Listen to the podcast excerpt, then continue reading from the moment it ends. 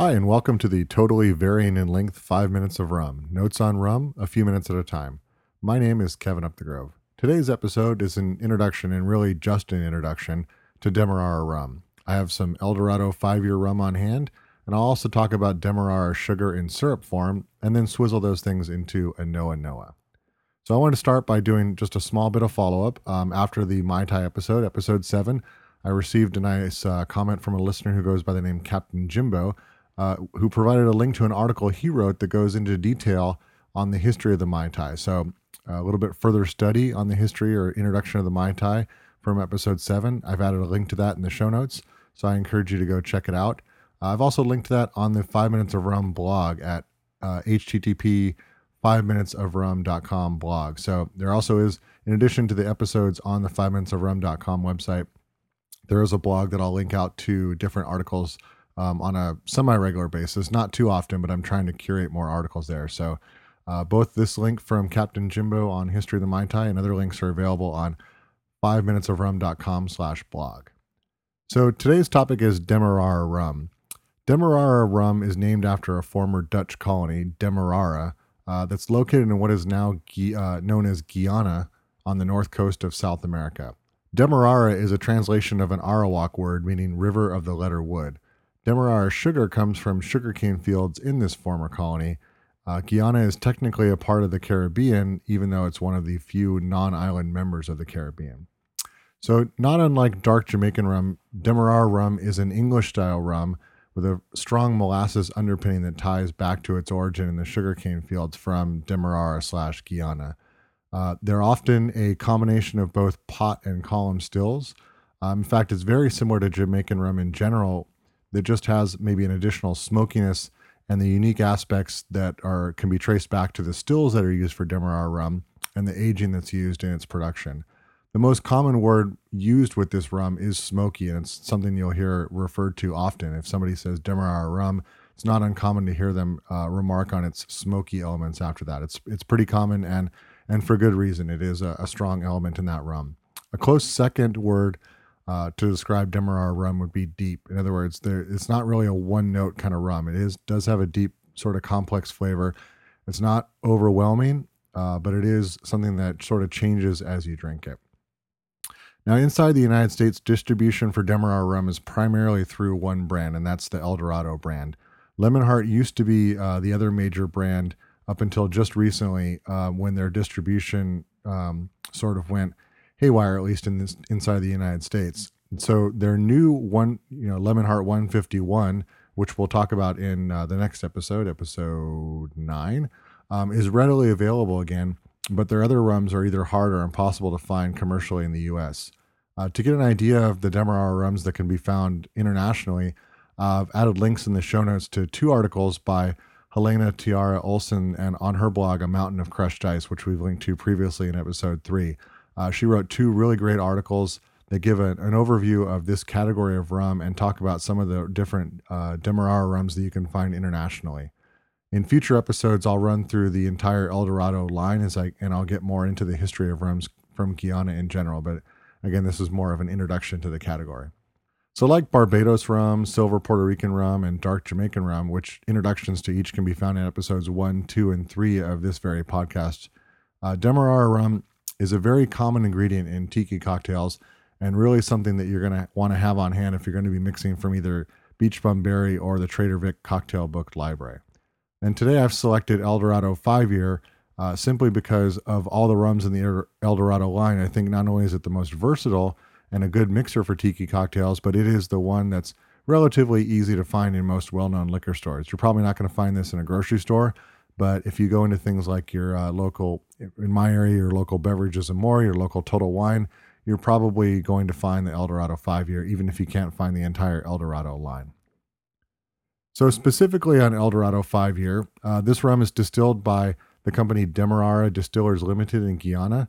Um, I'm going to leave some of the history of Demerara distilleries or Demerara distillers for future Demerara rum shows.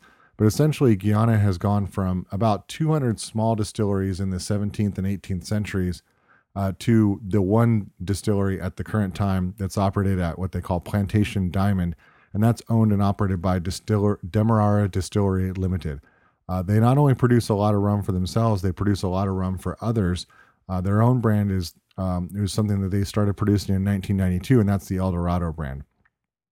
There are other brands of Demerara rum that can be found outside of, of the El Dorado brand, like we like we mentioned. But all of that rum that goes up to make a Demerara rum comes from the Demerara Distillery Limited company that owns the El Dorado brand.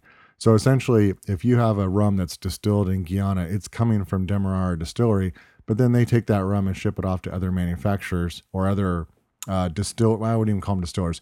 Other bottlers who can then take that that rum that they've that's been produced by Demerara distillers, and then they can add their own mark to it by putting you know how they age it, how they blend it, and get their own individual flavor. Even though all of that rum is originally coming from one source. So anyway, get back to El Dorado Five. Um, on their website, El Dorado you know describes their rum as it cask aged. It's it's aged uh, the El Dorado Five, true to its name, is aged a minimum five year in bourbon oak barrels. They describe it as amber hued, and then they go on to describe it as complex but with a delicate taste. Uh, it's a rum of it's a blend of rum from two different stills, and one of the things that El Dorado um, is unique for, one of the things that's unique about the El Dorado rums and the Demerara distillers is the stills that they use to produce their rum. So in this case, the El Dorado 5 uh, is using two different stills. It's using one called the wooden Coffey still, which is uh, sort of the one of a kind uh, example working in the world today. So I'll I'll link to Demerara Distillers and their article on the distills that they are the distills that they use. Um, but it's really interesting to see a picture of the wooden Coffey still and see um, what it looks like compared to a more modern, even even compared to a pot still or a modern column still.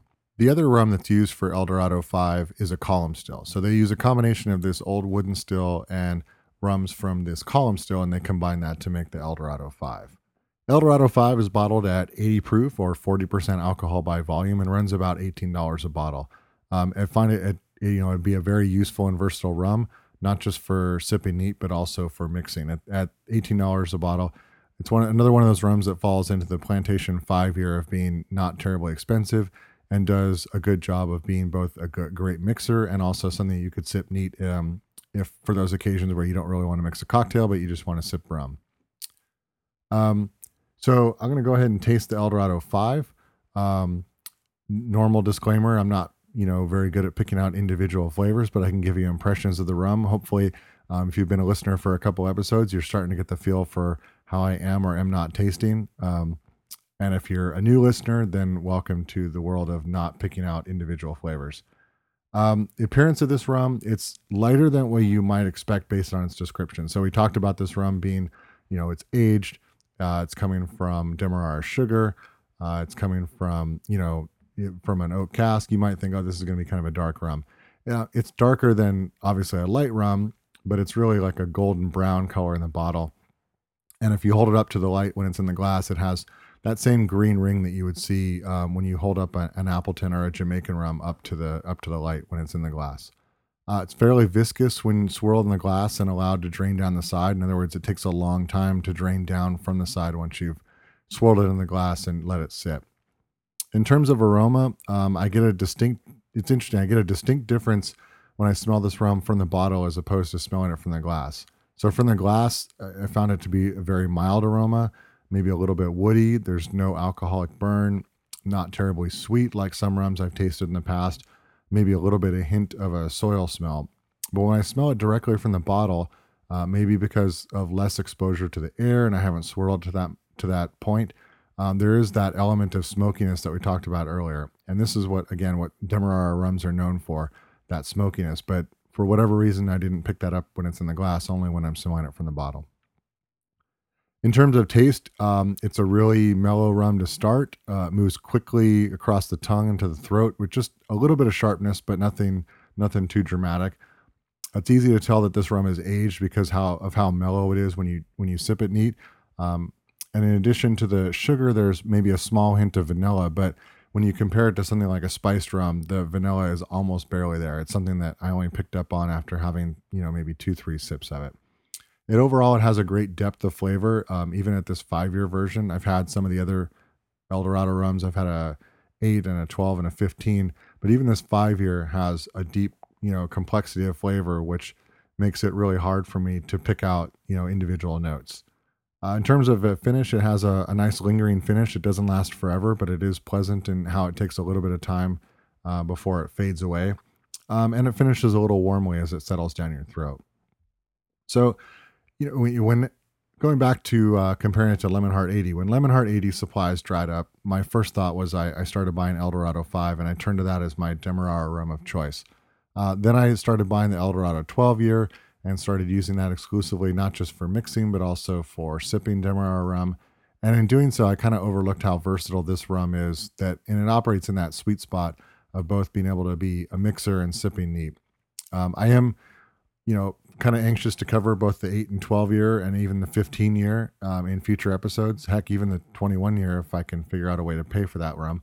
Um, but I feel like it's I've been neglecting the Eldorado 5 um, in the recent past, and I really do recommend it for anyone who either likes rum, you know, on just in terms of liking rum straight. This is a great rum, and if you specifically if you're trying to stock a bar to make classy t- classic tiki cocktails, I heartily recommend having a bottle of Eldorado 5 on hand. So, talking a little bit about the the base of a Demerara rum, which is uh, Demerara sugar from sugar canes um, out in Guyana.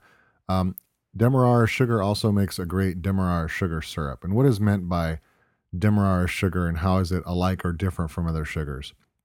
Um, most normal, what you call table sugar, um, you know, it's it's very similar to that in that it's sucrose.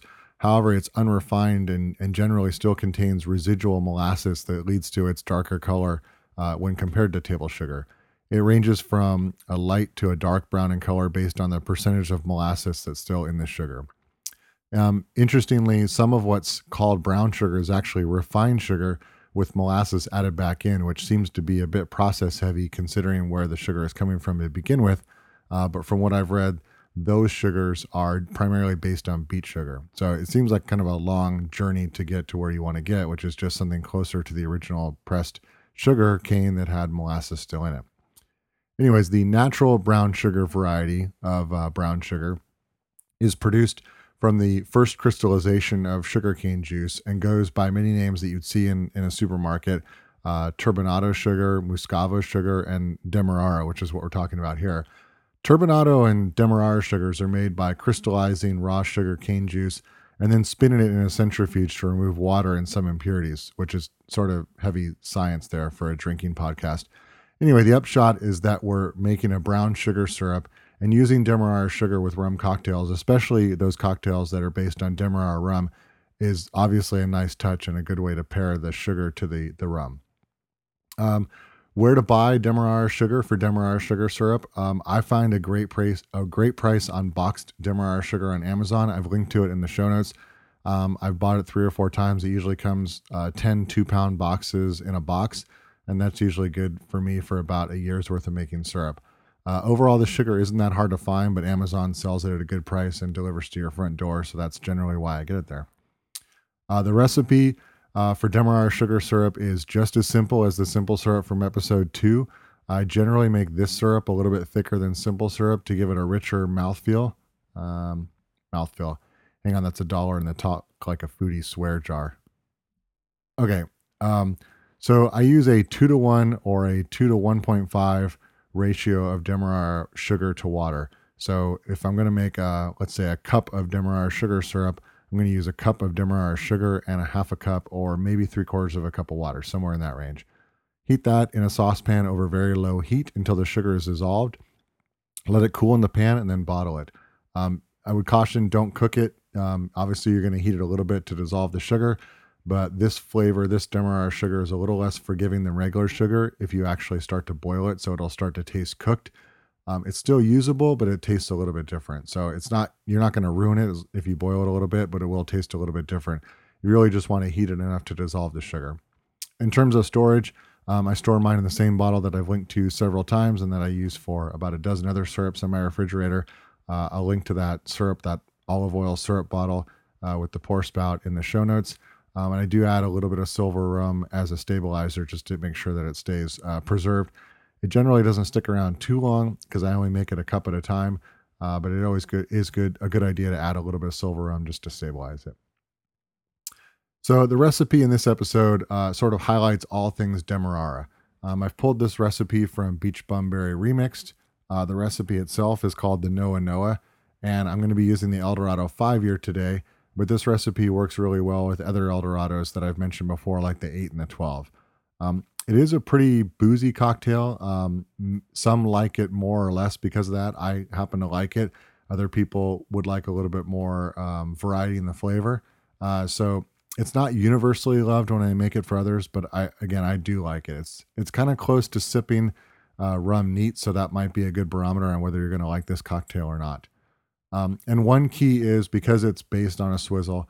One key is to swizzle this with crushed ice, really for as long as the recipe calls for, to make sure that it gets diluted and chilled properly. Remember, if you're swizzling something in crushed ice, you're not watering it down, you're mixing it to the right proportion so that it matches what the person who wrote the recipe intended. So don't be afraid of ice.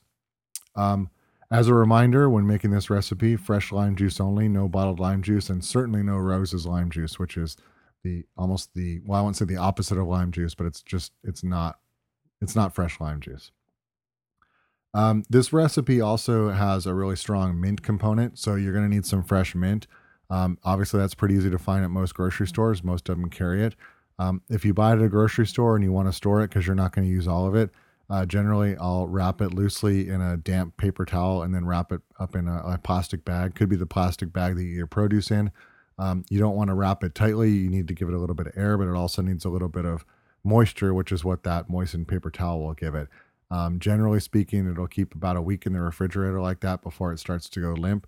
Um, but as soon as it loses its rigidity, um, it really that mint is past its prime and should just go ahead and be thrown out. Uh, you can also grow your own. I've read for years and years about how mint is essentially a weed, and if you plant it, you can't get rid of it. Um, I will say, from my own experience as a gardener, I make a pretty good cocktail mixer, and I've managed to kill over the course of a summer almost every mint plant that I've grown. I'm trying it again. We'll see how that goes. Um, if you are able to grow mint, then by all means, I would say grow it and just pull mint off as you need it, because that would be a, the best way at all uh, to do it. So this recipe is called the Noa Noa. Uh, it's from again the Beach Bum Berry remix book. The name Noa Noa sort of loosely means fragrant in Tahitian, or generally just means something that smells good. I saw another description online that says that the Noa Noa uh, means simple and harmonious. Uh, that was a fashion company that called themselves Noa Noa that gave that description. I think either one of them works as a as a description for this cocktail, uh, but be, simply because of the use of mint in this cocktail, I, I think the word fragrant is is a better um, application of the of the term Noa Noa. This drink uh, is more or less a swizzle, which is usually served served in a Collins glass. Uh, however, in this case, it's uh, in a double old fashioned glass. So the recipe itself is one ounce of fresh lime juice, one half ounce of Demerara sugar syrup, four to six mint leaves, and then three ounces of Demerara rum. So start by taking a double old fashioned glass and put uh, every one of those ingredients in there and probably half fill it with crushed ice. And then you're going to swizzle that um, probably for about 30 seconds just to sort of dilute everything, chill everything down, and then add more crushed ice to fill the glass and then swizzle again. And as you swizzle it that second time, you'll see the glass start to frost on the outside. As soon as you start to see that frost form, your uh, drink is ready to go. Uh, garnish that with a mint sprig, add a lime shell from when you squeeze the fresh lime juice, and maybe use a little bit of a swizzle stick in there just to, you know, so you can swizzle it as you go. And I have my Noa Noa right here, the very same one that you'll see pictured in the show notes. I'm going to go ahead and try that.